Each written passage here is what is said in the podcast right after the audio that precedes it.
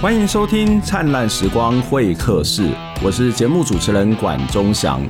我们的节目是由公民行动营记录资料库独立制作，透过人物的专访、议题的整理、新闻的回顾，带大家了解到这一新事件背后值得我们要去关注的议题，让我们不是只看热闹，还能看见门道。大概在二十年前，台湾有一部连续剧叫做《台湾霹雳火》，呃，非常的受到欢迎。那戏中的反派角色老文聪，经常是把一句话挂在嘴边，让人印象非常的深刻。这句话就是“上帝一汤气，无鸡还拿会”。不过，呃，这部戏里面最能够引起我共鸣的是另外一句，这句话说：“人乃当做新生，无人会去做精生。”老文聪想要讲的是，他今天所做的选择，并不是纯粹的来自于他自己的决定，而是被情势、被环境所逼。如果他可以有更好的选择，他也不会去当黑道。每次我听到这一句话，都会让我想到“逼上梁山，官逼民反”这两个常常听到的词语。也就是，如果我们可以选择当平凡的百姓，简简单单的过生活，有谁会来抗议政府？想要走上街头呢？或许抗争这件事情，在权力者、在建制派的眼中，就是破坏社会秩序的坏分子；但是在现实的生活当中，却可能是迫于无奈而起身的良民。社子岛自救会的李华平，恐怕就是这样的人。跟许多人一样，在参加抗争前，李华平是个平凡的上班族。在被迫参与抗争之后呢，他就站在社运最前线。上个礼拜我们听过了社子岛大开发的议题，也谈到了区段征收的问题。今天这一集呢，我们要来一起听听社子岛自救会发言人李华平的故事。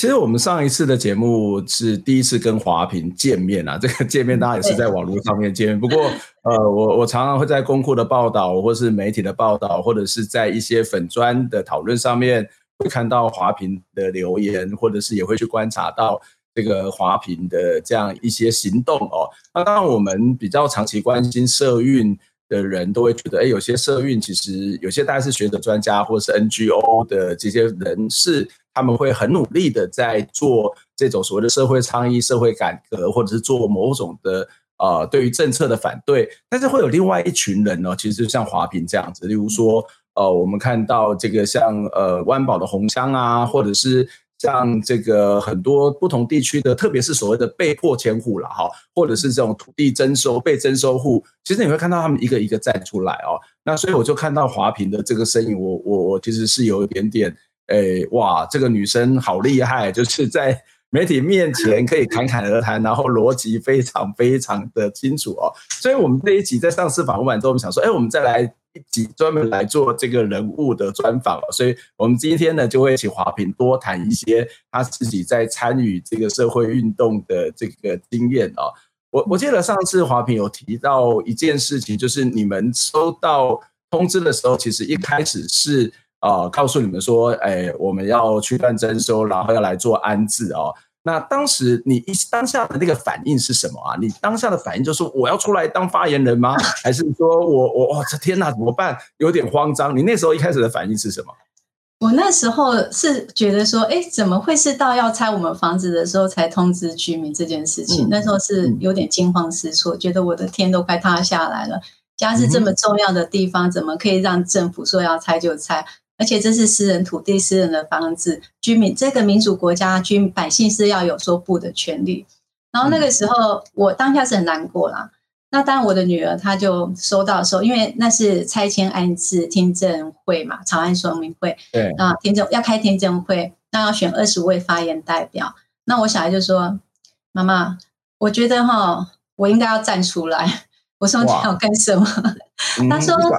我们要表达意见啊！我要代表居民表达意见啊！嗯、所以他就跟我们说，他想要选发言代表。那当然，我跟他爸爸还有就是阿公阿妈也都是家族的成员，都非常的支持他啦。因为毕竟小孩子蛮勇敢的啦。嗯、然后在在这个选听证发言代表的时候，他们必须要上台去做一个就是类似证件之类的。你就说到一段话，很让我感动。他说：“我我虽然年纪轻，那我今天站出来选听证会代表，那我我我自己是有屋有地，我们家族是有屋有地，那我们也不是只帮我们自己讲话。不管今天你是有屋有地、有地无屋或者无无地，我们都必须帮这些人讲话，让声音传递出去，让市政府的人知道。所以，请大家给我这个机会选听证会代表，这样他也很顺利的当选了。那当然，因为。”他这一段话让我觉得说，我在现场很感动。我觉得说，孩子长大了，他认为说，很多人传统社会就是很多人都是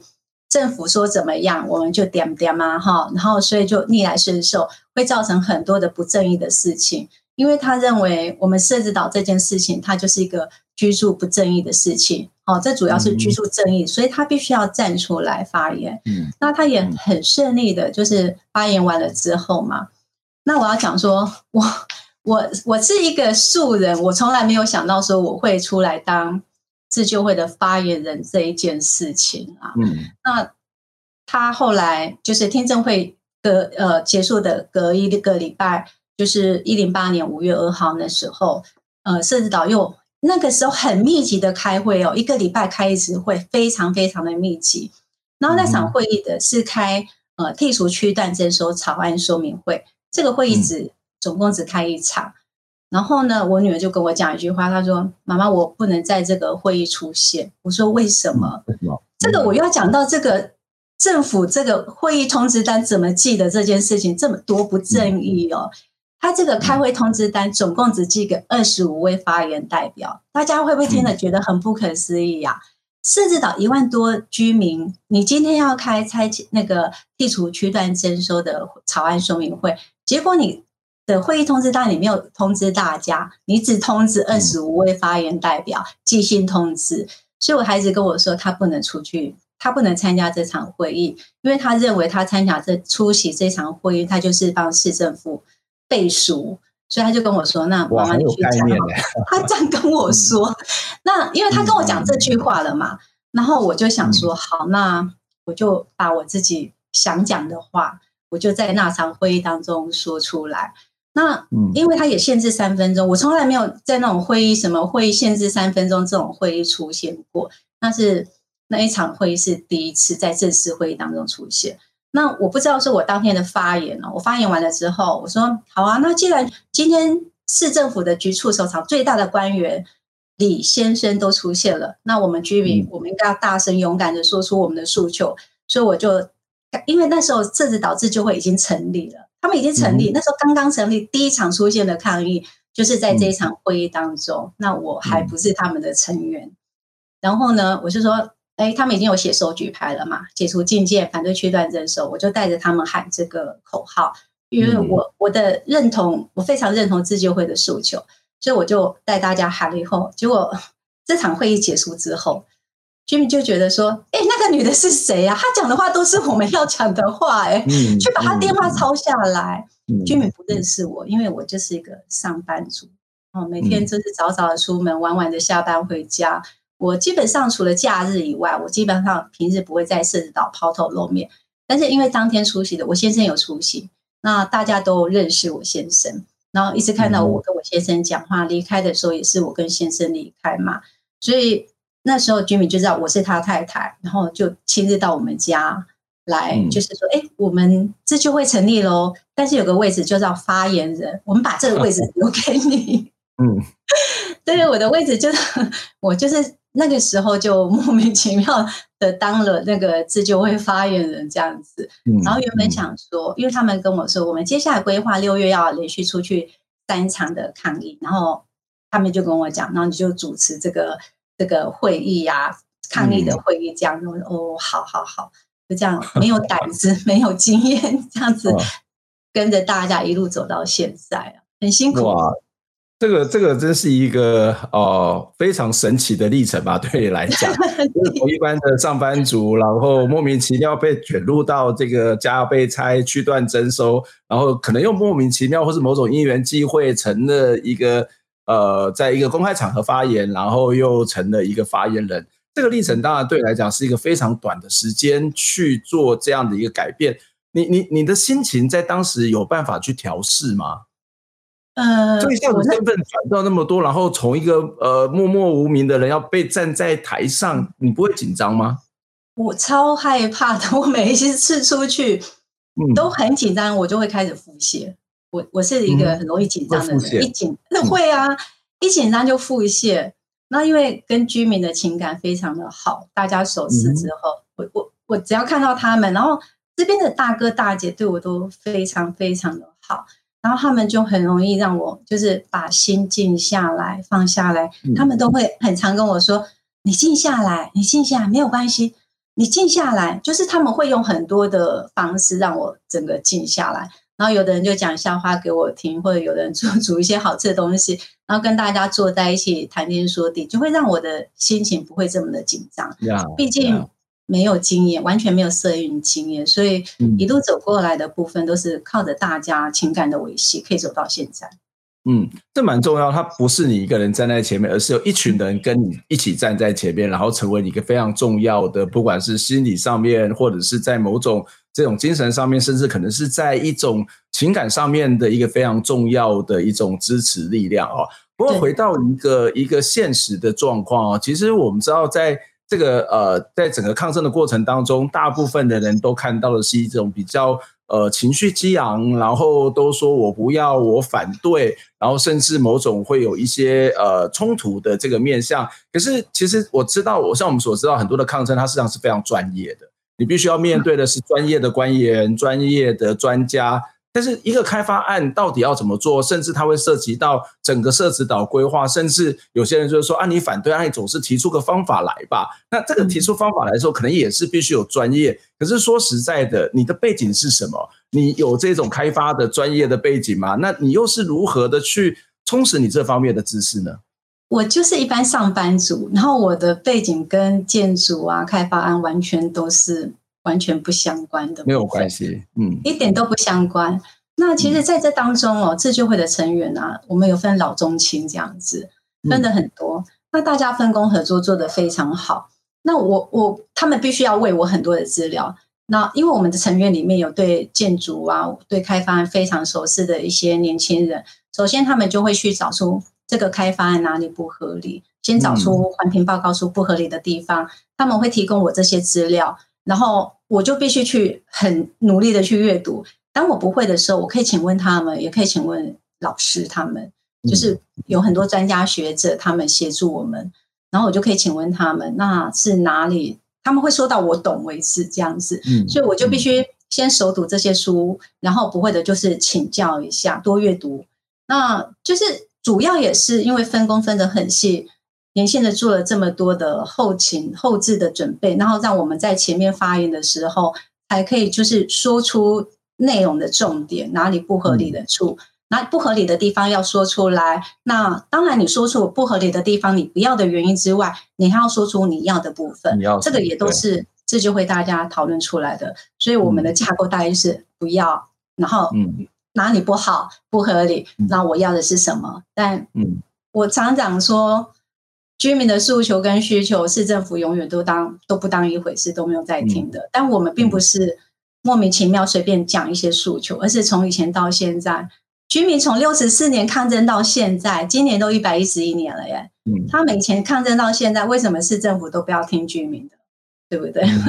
嗯。嗯我觉得这其实是一个蛮重要的。常常我们会觉得抗争者好像都无理取闹啊，都是不要。其实，但是抗争者他常常会有很多的准备。其实我每次看到华平的这个抗争或社子岛抗争，都会想到我们在几年前在民雄中正大学这边有一个护树运动，那也是由大学的师生跟乡民一起来，一起来组成，一起来参与。然后那时候才发现，哇，好多乡民真的好专业，就是。步数与否，或是道路设计的专业知识，都不是大学老师提供的，而是乡民他自己提供。然后他们会去找标案，然后会去找这个相关的法规，然后会去说官员哪一句话，明说啊，这个违什么，我有可能会违反什么法？然后他说不会啊，实际上面是什么？甚至他们还会拿一些呃工具去实际丈量那个路宽。就是那个都会让人家很感动的地方，就是一个抗争里面会看到每个人这种所谓真正的群策群力，然后不要去小看每一个这个乡民每一个力量，它都是非常非常重要的哦。那在这里面，其实除了专业之外，我觉得还有一个蛮重要的地方，就是一个抗争，它必须是要有一个集体的力量，绝对不会是一个少数的精英。那这个集体力量就会涉及到跟这个居民之间去进行沟通嘛，哈，然后去进行了解，甚至去形成某种共识。因为即使是反对的一方要怎么反对，或是要什么，恐怕也是不太相同的哦。那社子岛居民其实相对之下，可能年纪是比较大，或者是它的组成也会比较多元。怎么去跟这些居民去进行沟通？怎么去连接这些居民来愿意一起行动呢？呃，我我我要讲一下哈，就是社子岛它真的很特别，嗯，特别的部分就是说，在过去老师你刚刚提到的，就是我们在户数可能要去连接很多的在地居民，因为大部分都是高楼大厦，就是呃那样子的集合式住宅，居民彼此不熟识嘛。但社子岛很特别的地方，嗯、我们这边的整套彼此熟识，嗯哼，因为岛内很多人就是。甚至岛有一句话哈，叫做“给北出征”，就是很多人是岛内结婚，有没有？哦、嗯，不是除了亲戚，或者是不是亲戚之外，就是姻亲，所以看看看东西亲家就对了。好，那所以说我们在组成或者是说服居民的部分来讲，它相对的比住在集合式住宅的人们简单多了。比方说，我们可能跟某一个聚落里面的耆老也好，就是头人也好。那我们知道他的诉求是跟我们比较贴近的，那跟他讲完之后，他又可以去聚合聚集了其他聚落里面的人们，然后所以我们只要自救会成员要出去，呃，就是请愿也好，然后透过这些人，我们就可以把他要出来抗抗，就是请愿的人们，阿公阿妈就可以集结在一起，嗯，所以我们相对是比较容易哦，嗯嗯 嗯嗯，因为彼此熟识。嗯哼，就是有一些本来就存在的一些情感嘛，对不对？对，对，对，一些的连接。可是这些一些情感、一些连接，呃，但是怎么达到共识呢？就像我刚刚说的，嗯，有时候我们即使是反对，我们反对的点可能不同。我们有些虽然某些的主张，可是我们主张还是有些差异。但是我们对外可能要展现出某种的一致性，要不然你可能在抗争的过程当中，内部就会吵架啊，或者是有可能就会被人家分化啊。你们有遇到这样一个情形吗？或是遇到这种情况，你们怎么办呢？那其实，呃，像居民有一些他就是完全不要改变，嗯，那但是有一些他就是觉得说他不反对发展，所以我们就必须怎么样把这个诉求融合成大家都可以接受的。对，就像说我们不反对发展，你你就把它解除禁建、原地改建的话，你跟居民讲说，哎，难道把建建你推掉，然后政府跟我们说画了一个指定建筑线了之外呢？那我们有了建筑线，政府说我们可以盖二层楼、三层楼，那你有就可以整修整建这样子。那因为有些人他就说，呃，我就不要盖啊。那啊那也塞啊，因为解除禁建的话，我今可以盖大金箔基地，我准备 key 地都卖 key 嘛。这样这个时候他们就可以理解说，哦，原来这个诉求是这样子的，他们就可以接受了。因为比方说，他说他不要叮当嘛，他不要改变嘛，他都多大惯习惯习歪叮当，很多阿公阿妈他们。的想法诉求是这样子，所以我们就必须用更白话的部分跟他讲，这个诉求他是这样子。那你指定建筑线画出来之后，你要盖就盖，不想盖你就维持着这个聚落的原貌也好，这样子。所以它其实让居民了，就是浅而易懂的了解之后就 OK 啦。所以我们其实没有很大的那种沟通上面的一个问题。我觉得这有趣的，这其实应该是政府要做的事情，结果变成是你们你们在做，而且它其实也就像你说，它没有那么困难。有时候是我们怎么去表达，怎么去把大家的不同的想法去做一些归纳整理，然后可能有一些小部分必须要妥协，但是他可能会得到一个比较大的共识嘛。对对对对，嗯，我们会希望就是说共存共荣的部分，就像我们在上一集提到嘛，想出去的出去，想留下的的留下来。就像我们也会跟居民讲，比方说，因为居民里面他会存在着不同意见的人，比方说他是赞成区段征收，那我们是反对区段征收，那我就会跟他们讲说，我认同你要区段征收，因为这是你的财产，好，那我尊重你，那也请你相对的尊重我们反对区段征收，我们想要就是聚落保存的部分，就是你的财产你可以做主，但你不要帮我的财产来做主这件事情。我们就会说，你要彼此就是互相尊重。老实讲，这样子其实有些有些居民他是可以沟通，虽然我们就是理念不合，那还可以沟通这样子。就是我们面对着这个不同理念的话，那这样讲，我觉得也都还好。但是有些居民他就是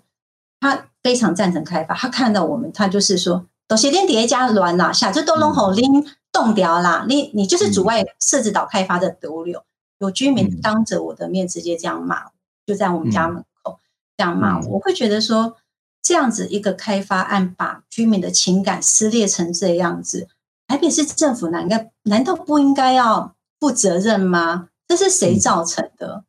嗯，这这些在你门口直接骂你，或是对你不同的意见，当然我们知道民主社会本来就会有不同的意见，但有时候表达会比较激烈，这个大概都无可厚非，可以理解。可是成为成为一个你们自己的邻居，或是住在附近的人。面对这些可能是你的朋友，可能是你的邻居，他们会有这种反应。作为一个一起住在一起住在这个地方可能几十年的人，那种感受是什么？会不会觉得很挫折，或者是很难过呢？我我我会觉得很难过，因为居民当中的情感不应该是这样子。嗯，但是难过的同时哦，又让我觉得很感动的一个部分，就像我刚刚提到居民在我们门口叫嚣这一件事情哦。呃，我就在我们自救自救会的群组里面说，那个某某某在我们家门口闹，我才一出去，这个一一发出去，住在我旁边的居民立刻走来我们家，问我什么事情了。嗯嗯、然后住到比较远一点聚落的，立刻骑摩托车到我们家门口问发生什么事情。嗯、我说没有事，没有事了，他们已经回去了，嗯、就是没事就好了，这样子。嗯、就是说会让我觉得难过的地方也有，感动的地方也有，就是。大家很担心，很怕我会发生什么危险。当我提出我需要协助的时候，他们会立刻出现，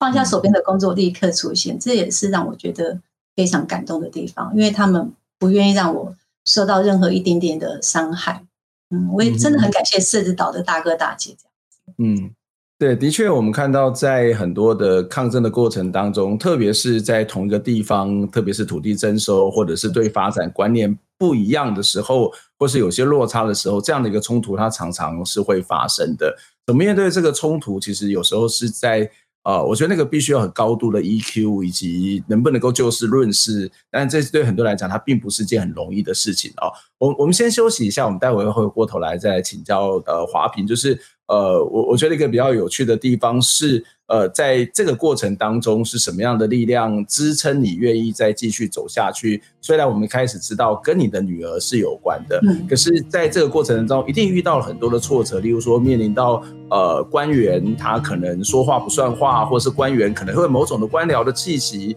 或者是刚刚谈到邻居之间的这种所谓的冲突，这些都是一件非常非常艰难的事情，特别是回到一个人的角色、人的角度来看。我们先休息一下，待会再回来请教华屏。台湾的土地征收制度呢，其实是有许多的问题哦，特别是区段征收的做法引起了很多很多的争议。例如说，桃园航空城、台南铁路地下化东移，或者是更久一点的大埔事件，都跟这样的一个政策是有关系的。简单说，区段征收就是政府为了要进行某项公共建设，考量当地整体的发展，会圈出一大块土地来进行征收。不过事情恐怕没有那么的简单，稍微讲复杂一点哦。如果按照这个徐世龙老师的说法，所谓的区段征收，就是指政府基于都市更新等都市开发的需求所进行的征收行为，主要由政府征收土地，并且进行重新规划与整理。等到政府呢开发完成之后呢，区段内的这个土地呢，大致上会被分成几种类型哦。一种是公共设施用地，另一种叫做可供建筑土地，这种土地又被称之为抵价地。第三种叫做剩余土地哦，剩余土地又被称之为叫做配余地。基本上，公共设施用地呢，大概占整个征收面积的百分之五十五到三十，这是由政府直接支配使用。至于可供建筑用地呢，刚刚又说它称之为抵价地哦。占总征收的面积大概是百分之四十哦，由政府分配给该区域土地所有人，也就是被征收的人哦。那土地所有权人呢，可以选择领取现金，或者是领取底价地来增盖建筑等等哦。不过，我想我在这里要补充一下，这并不是说政府会给你等价的房舍或者是金额。呃，即使帮你盖了这个房子呢，你其实自己还要再另外付贷款哦。那另外一种剩下来的这个土地呢，叫做剩余土地，又称之为叫做配余地，占征收面积的百分之三十。这个配余地就会非常有意思哦。那政府可以针对这个剩余土地呢，来做公开的标售、标租、设定地上权等等，那政府就可以加以开发使用。这块地呢，其实就会变成是政府很重要的财源。也因为这样的制度，许多人被迫远离了家园。原本花了几百万贷款买的房子呢，呃，从现在他得要从头的开始哦。但是政府却能够坐拥土地，并且卖掉这些土地，或是租赁这些土地来换取现金。这样的制度呢，是非必要之恶。它未必是必要的，它，但是它的确是一个恶哦。至今，这个制度这一种问题，它仍然是在发生的。不管是在过去国民党执政，或者是现在的民进党执政，我们的法规到现在都没有改变。这也就是区段征收非常严重的问题。为什么李华平他会从平凡的上班族站到社运的最前线？当然，在进节目之前呢，其实我还是期待我们的朋友们可以持续的捐款给我们哦。因为独立媒体最主要的资金来源就是来自于公众的捐款，所以你可以在节目的说明栏的地方找到我们的捐款连接、捐款的资讯。那非常谢谢你的支持，让我们可以做更多的报道，做更深入的访问。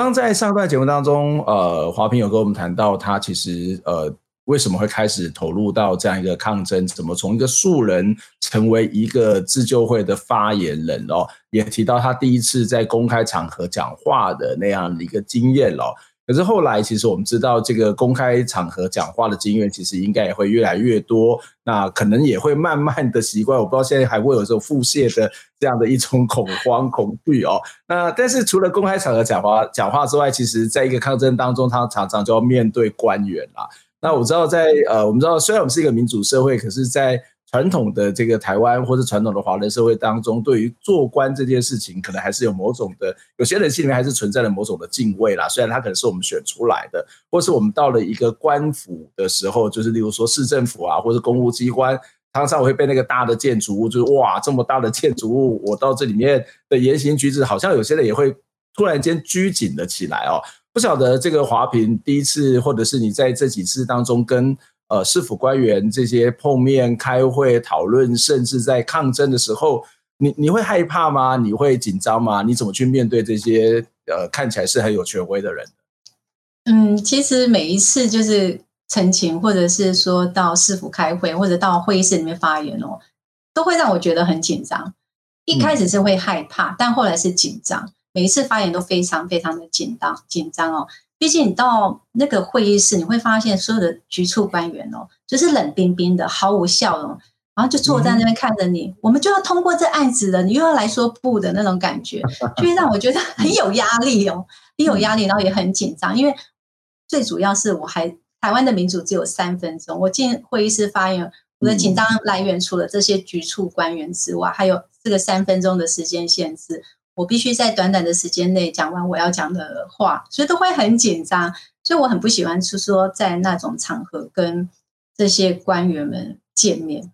非常不喜欢。嗯、但有一次就是呃，因为是社子岛的沟通都不是很好嘛，所以后来呃就有派黄珊珊副市长带着他下面的局处的官员来到社子岛跟我们见面。嗯但他来到社子岛的时候，我们倒不会觉得说有那一种压力，也不是觉得他非常亲民，绝对不是哦，而是因为说这里毕竟是我们社子岛的地盘，我想讲话我就可以讲话，那他也不能靠着强势的警力来对我们做什么事情，因为毕竟在市府里面所有的会议都有好几百人、三四百人的警察，整个把我们团团的围住，好像我们就是做了坏事那种感觉。那实际上我们又没有做什么坏事，他却要动使动用这么多的强势警力。但相对的，这些局处首长他来到社子岛的时候是没有那些警力，所以就会让我们觉得整个情境相对的是比较放松的。嗯，差很多。至少是在空间或是那个场域当中，就比较不会有那么大的压力嘛，对吧？对对对，场域场域让人家的压迫感很重。嗯嗯，刚刚谈到到市政府，不管是开会也好，或者是陈情康也好，可能就会面临到很多的警察。那常常你们有时候这个可能比较情绪高昂，或者是警察有时候就会举牌告诉你说你已经呃要第一次警告等等之类的哦。你你你会害怕警察吗？因为你作为一个发言人，作为一个拿麦克风的人，常常就会是警察锁定的目标，不是吗？呃，对，警察他们就老是锁定我这样子。那但是实际上，就是面对警察的时候，我们的成员更害怕我被警察抓走，所以我们的成员会把我团团的围住。但是因为我面对警察的时候，第一个我也没有辱骂警察，第二个我也没有对警方做一些推挤的动作或者碰触的动作，所以警方他是没有权利把我就是请出场外这样子。但是面对警察的话，呃，我们势必的来讲的话，那种压力还是非常非常的大，因为。看到警察，我们就会觉得说，我们今天只是大概一百多人来这边澄清，然后为什么市政府需要出动三四百名的强制警力、优势警力来面对这个群众，会让我们觉得压迫感相对的很大，然后就会觉得说，为什么我们台湾是民主国家，可是到了市政府的时候，我们就会觉得，我们其实是警方警警方治国的一个国家，尤其是台北市。因为我们常常去声援其他的团体，然后其他的自救会都会说：“哦，今他今天的警察好多。”然后只要在我们自救会面前讲的话，嗯、我们都会跟他说：“这个真的是小 case，有机会你们来声援我们自救会，嗯、就是在台北市政府任何一个省议会哦，那个警力出援绝对是吓死大家的。”嗯嗯嗯。在台湾的社会运动团体或者所谓社社会抗争，常常都会面临到一段孤单期，或者他一直就处在一种孤单期。我所谓孤单期，就是特别是在一开始的时候，没有太多的媒体会报道，也没有太多的团体会声援。赤子岛的抗争似乎一开始也是面临到这样的一种状况。当时你你们怎么会紧张跟焦虑吗？就是说啊，我们这么努力在抗争，然后也没有媒体来报道，然后看到有些像大埔啊，或者是其他的这种抗争的事件，就我所谓的这个呃一方有难八方来援，可是一开始可能也没有八方来援。那个时候你们怎么去面对这些问题？会觉会觉得孤单吗？会觉得无力吗？哦，我们一开始自救会成立的时候真的是很可怜，一开始就是成员设计了连续三场的。这个陈情请愿会在市政府每个礼拜一次哦，然后这个请愿会我们就是带着我们的百年文化，比方说夜弄土地公，然后划龙舟，还有就是反财团抢地皮这一些嘛，哈，我们就带着这些行动的部分来去陈情抗议。那我记得第一场就是在一百零八年六月五号那一场，我们自救会就是带着划龙舟来到市政府开呃请愿会记者会的时候，完全没有任何一个媒体来。拍摄，但是当初就是我们有成员去发了这个彩通啦，但是他我们因为跟媒体一点都不熟，不知道发给哪一些媒体，或者是说媒体他到底有收到还是没有收到这件事情，我们并不知道。然后呢，所以第一场第一个没有任何的，不管是专家学者或者是呃别的盟友啊，自救会成员来协助我们，完全都没有。然后一直在第二场的时候，第二场的时候就慢慢有了。慢慢有，那时候就是徐世荣教授，他到了现场，然后我就吓了一跳，哎，怎么 只有在脸书上见过的老师，然后突然出现在现场？然后老师那时候就说，呃，稍后我可以发言吗？就是请问我可不可以发言这件事情？那因为老实讲，我们前几场的记者会，你要找专家学者或者什么议员什么啊，人家也不太鸟你这样子。嗯，然后那时候从呃徐胜老师开始。就是在我们记者会发言之后，然后陆陆续续，比方说环境权保障基金会，他们也开始跟我们有一些些小小的接触，嗯、但是那个时候是小小的接触，还没有很多。然后后来我们事后就是做，就是这三场请愿活动结束后，那我们自救会开会，成员就是开会讨论嘛，就说哎，为什么我们在在这些呃做了这么多的请愿动作，媒体没有什么报道哈？然后这个这个时候又反迫迁手册出现了，嗯，这个是我们小孩去买的，他就跟我说：“妈妈，其实你可以先看一下，阅读一下，彩通怎么写，新闻稿怎么写，啊，就就先阅读一下，然后这个组织的成员什么样，就是先阅读一下，然后阅读之后收，就是也学习到了很多的经验哈。那这个时候有呃，在后来就之后的记者会，然后就是因缘际会，就是红香大姐。”他们还有那个徐玉红姐姐，就是机场 A 七捷运的嘛，他们就来到现场说：“哎，你们自救会哦，就是跟我们先认识一下。那认识了一下了之后，我们成员就讨论说：哎，机场 A 七哦，有一户留下来。那湾宝红香大姐那边，他们是整个湾宝留下来。哎，这样好了，我们自救会因为成立也没有多久嘛，连半年都不到，我们应该要去跟人家。”这就会做一个情谊的动作，交流一下，嗯、一定要交流哦。嗯、然后，所以呢，我们就安排了到湾宝，我们包了游览车后，整个团员这样子大动作的下去。嗯、然后当天湾宝的包含了就是他们的里长，还有那个会长，有很多的成员来跟我们分享，在你生育过程当中，你会遇到哪一些状况，包含抹黑的状况，包含什么人身攻击的状况。嗯然后你要怎么样跟政府官员就是对谈，或者是怎么样？然后就是从这当中的交流，我们自救会也学习到了，就是非常多，也包含跟市政府这边公文的往返这样子。因为以前我们其实对这些要怎么样把土地留下来，把社子岛的聚落留下来这件事情，我们我们想做，但不知道怎么做。但是就是从跟各个自救会。的呃交流之后，我们慢慢的学习人家成功的经验嘛，因为要成功，你就是要复制人家成功的经验，它就是一个捷径。所以，我们目前也是还在呃学习当中。当然，我们也希望说，最后就是呃不管怎么样，对狮子岛的未来都是好的，然后对居民的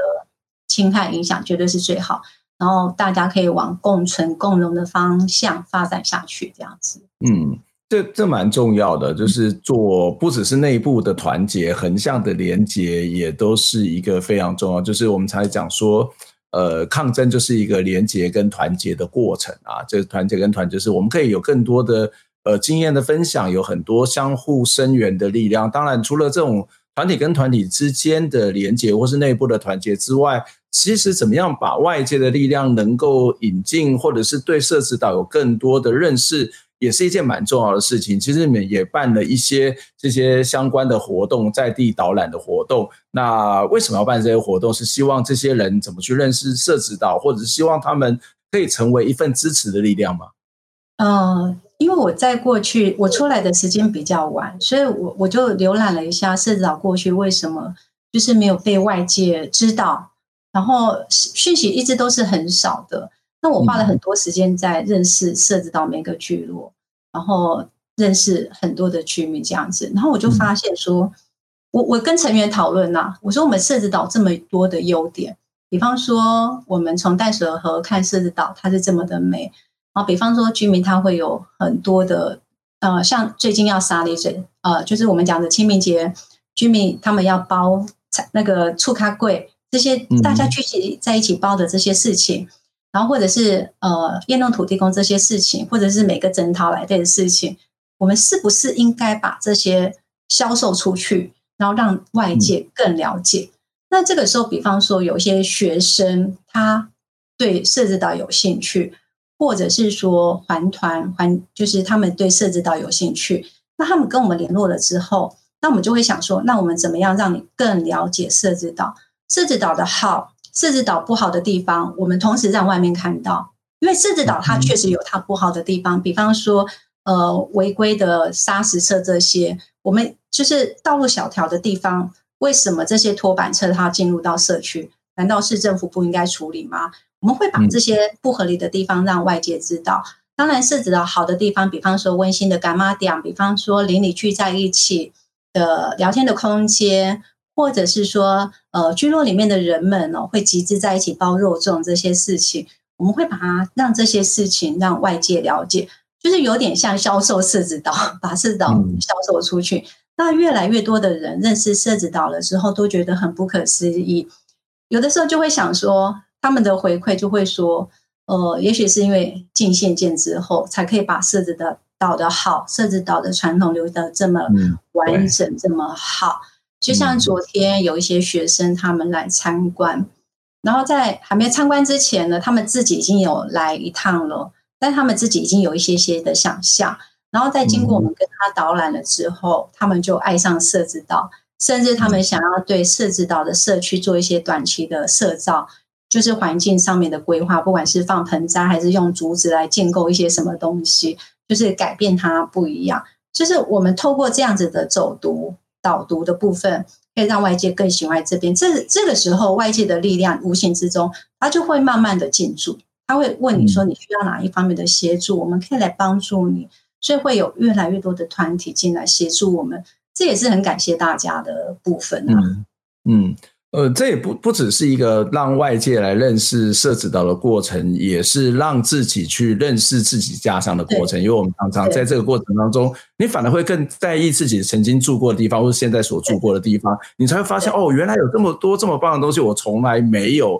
这个发现过。这也就是一个，我觉得那个抗争其实是很重要的，它不见得是在反对什么而已，而是怎么样去把自己的美好找出来，把自己的。传统找出来，把自己的力量找出来，那个常常是在一个抗争当中，它同时会去发展出来的一一种状态，或者是一种收获吧。那当然，我们一一开始就知道华平其实呃是一个素人开始从事这样的一个社运的抗争。你本身也是一个嗯上班族，那但是你同时也是太太，同时也是妈妈，然后同时也是这个。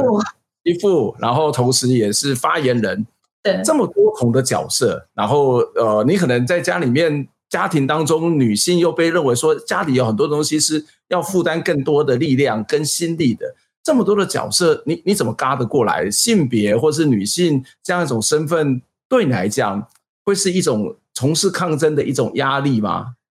我我觉得这个这个状况在社子岛蛮妙的，我我想说。呃，其实，在家里有家庭成员的支持哦，然后很多事情彼此都可以互相的 cover，那倒是还好。然后，如果说以女性的角度来讲的话，那其实我也没有想说想过说，我身为在一个传统社区，属于一个男尊女卑的一个传统聚落里面，我可以出来就是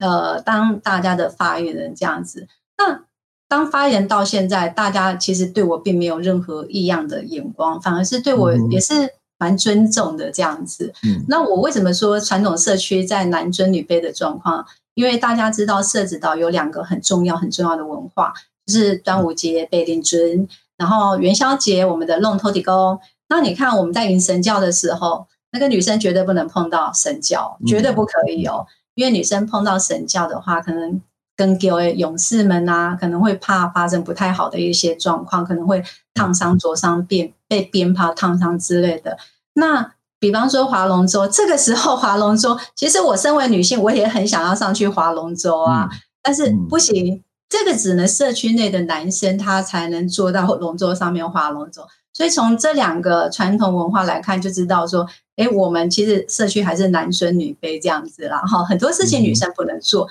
但是发言人这件事情，社子岛的居民并没有说女生不能做，他反而他们觉得，嗯、因为这过程当中我有想要退出啦，但是他们居民就是到我们家，就是跟说服我先生，跟他讲说，嗯、那你太太都已经就是陪着我们做了几场记者会，那他如果不出来，我们也不知道找谁啊，那可不可以请你太太就是继续就是在帮我们？然后我先生他同意啦，他同意，所以他必须要支持我，一直支持下去呀、啊。嗯，就是当然家里的呃成员的支持，还有包含社子岛居民的认同跟支持，这个部分是非常的重要啦。嗯嗯嗯，我觉得这是一个呃，特别是很多的女性，她可能就面临到多重身份的压力，然后要兼顾内外，这并不是一件。很容易的事情哦。那我也常常在讲说，在参与社会运动、参与抗争，除了这种刚刚谈到内部的团结、外部的联系，那还有一些大家的支持、家庭的支持之外，我觉得还有一个东西蛮重要，是心理素质要够强，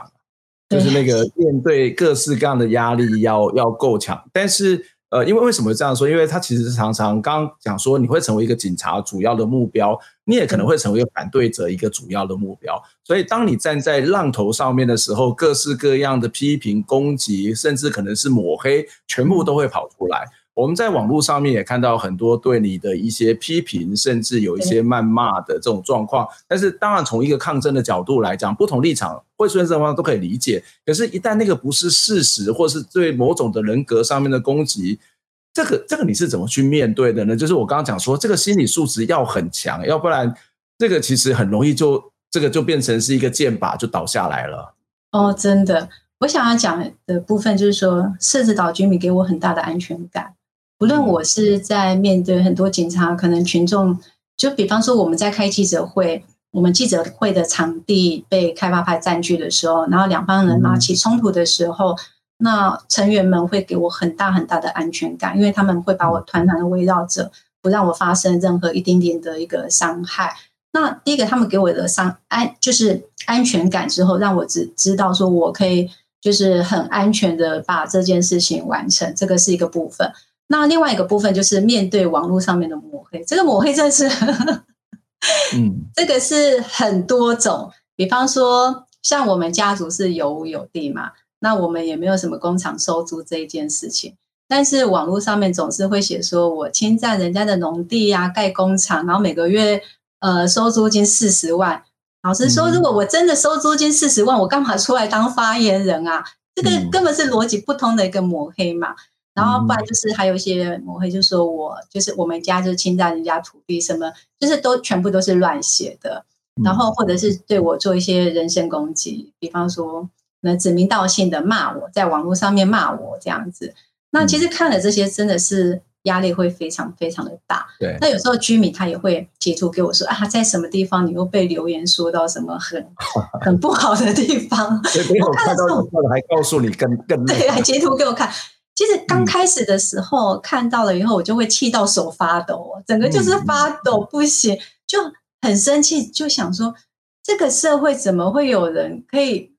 凭空的捏造一些事实，然后对我们做一些抹黑的动作，然后就会气到不行。那那时候其实是很不能接受。那我也会跟成员讲这些状况，我现在面临的状况，最重要的是我把它说出来。我现在面对的是这些的状况，因为我觉得压力很大。那所有的压力都加注在我身上，那我我也希望说成员知道我发生了什么事情，而不是说我默默的把它吞下来忍下来，因为这毕竟不是我一个人的事情，这是社子岛的事情嘛。好，那当然成员知道了之后，首先他们就会先安慰我，叫我不要看那些 不好的留言，所以我基本上不会去浏览 YT 的那个留言那一些之类的。好，我不会去看，因为成员叫我不要看，有什么的话。因为我们这边很很多老人家不会上网啦，那有一些人会他会上网，那偶尔他们可能就是回个几折，然后到后来我们的成员也觉得说，啊那些风言风语的，我们不需要跟他们的，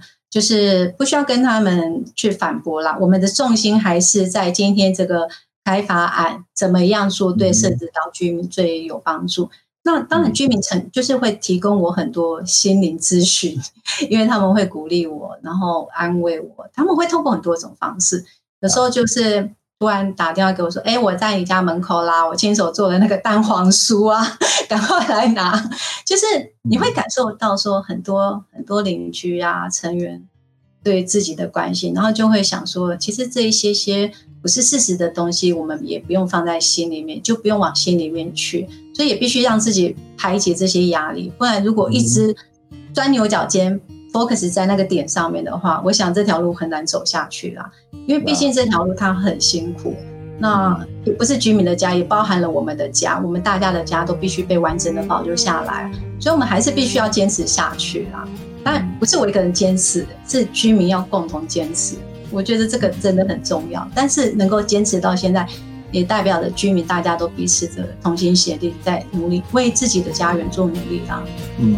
我想就像你刚刚说的，它就是一条很辛苦的路，它真的真的非常非常的辛苦啊，特别是一个素人，嗯、然后呃，在这种呃，可能在一开始也没有任何的准备的状况底下，突然间来的一个浩劫，说你们家要被拆了。然后就被迫在很紧急的时候就要上阵，然后就一路走来。这个过程当中，不仅要面对官员、警察、专业知识，还要面临到各式各样的这种呃闲言闲语，或者是甚至是一种呃无中生有的批评，这些都是不是那么容易的事情哦。所以我们也期待呃，我们当然不会说你要坚持的、坚强的走下去，而不是 这个好像就叫你这种。我们会期待有更多的人来去关心这个议题哦，就是当我们要去。呃，不管你支不支持，但是了解都是一个最基本、最重要的事情。不管是了解议题，或是了解抗争者，你会知道每一个抗争者，他绝对不是那种无理取闹。他常常虽然看起来是为了他个人的这种生活，某种的，我常常讲说抗争是为了私利啦。可是为了私利也是很正常，因为人家莫名其妙被拆，当然是要为了这个保护啊。可是，在为了私利的同时，他其实也是在为了公共利益。所以，这是我们要一起来关心的一件事情。然后，今天非常谢谢华平来接受我们的访问，让我们听到你的故事，也让我们有很多的收获。希望下次有机会再跟你请教相关的问题。我们下次再见，谢谢。好，谢谢老师，谢谢大家，拜拜。谢谢。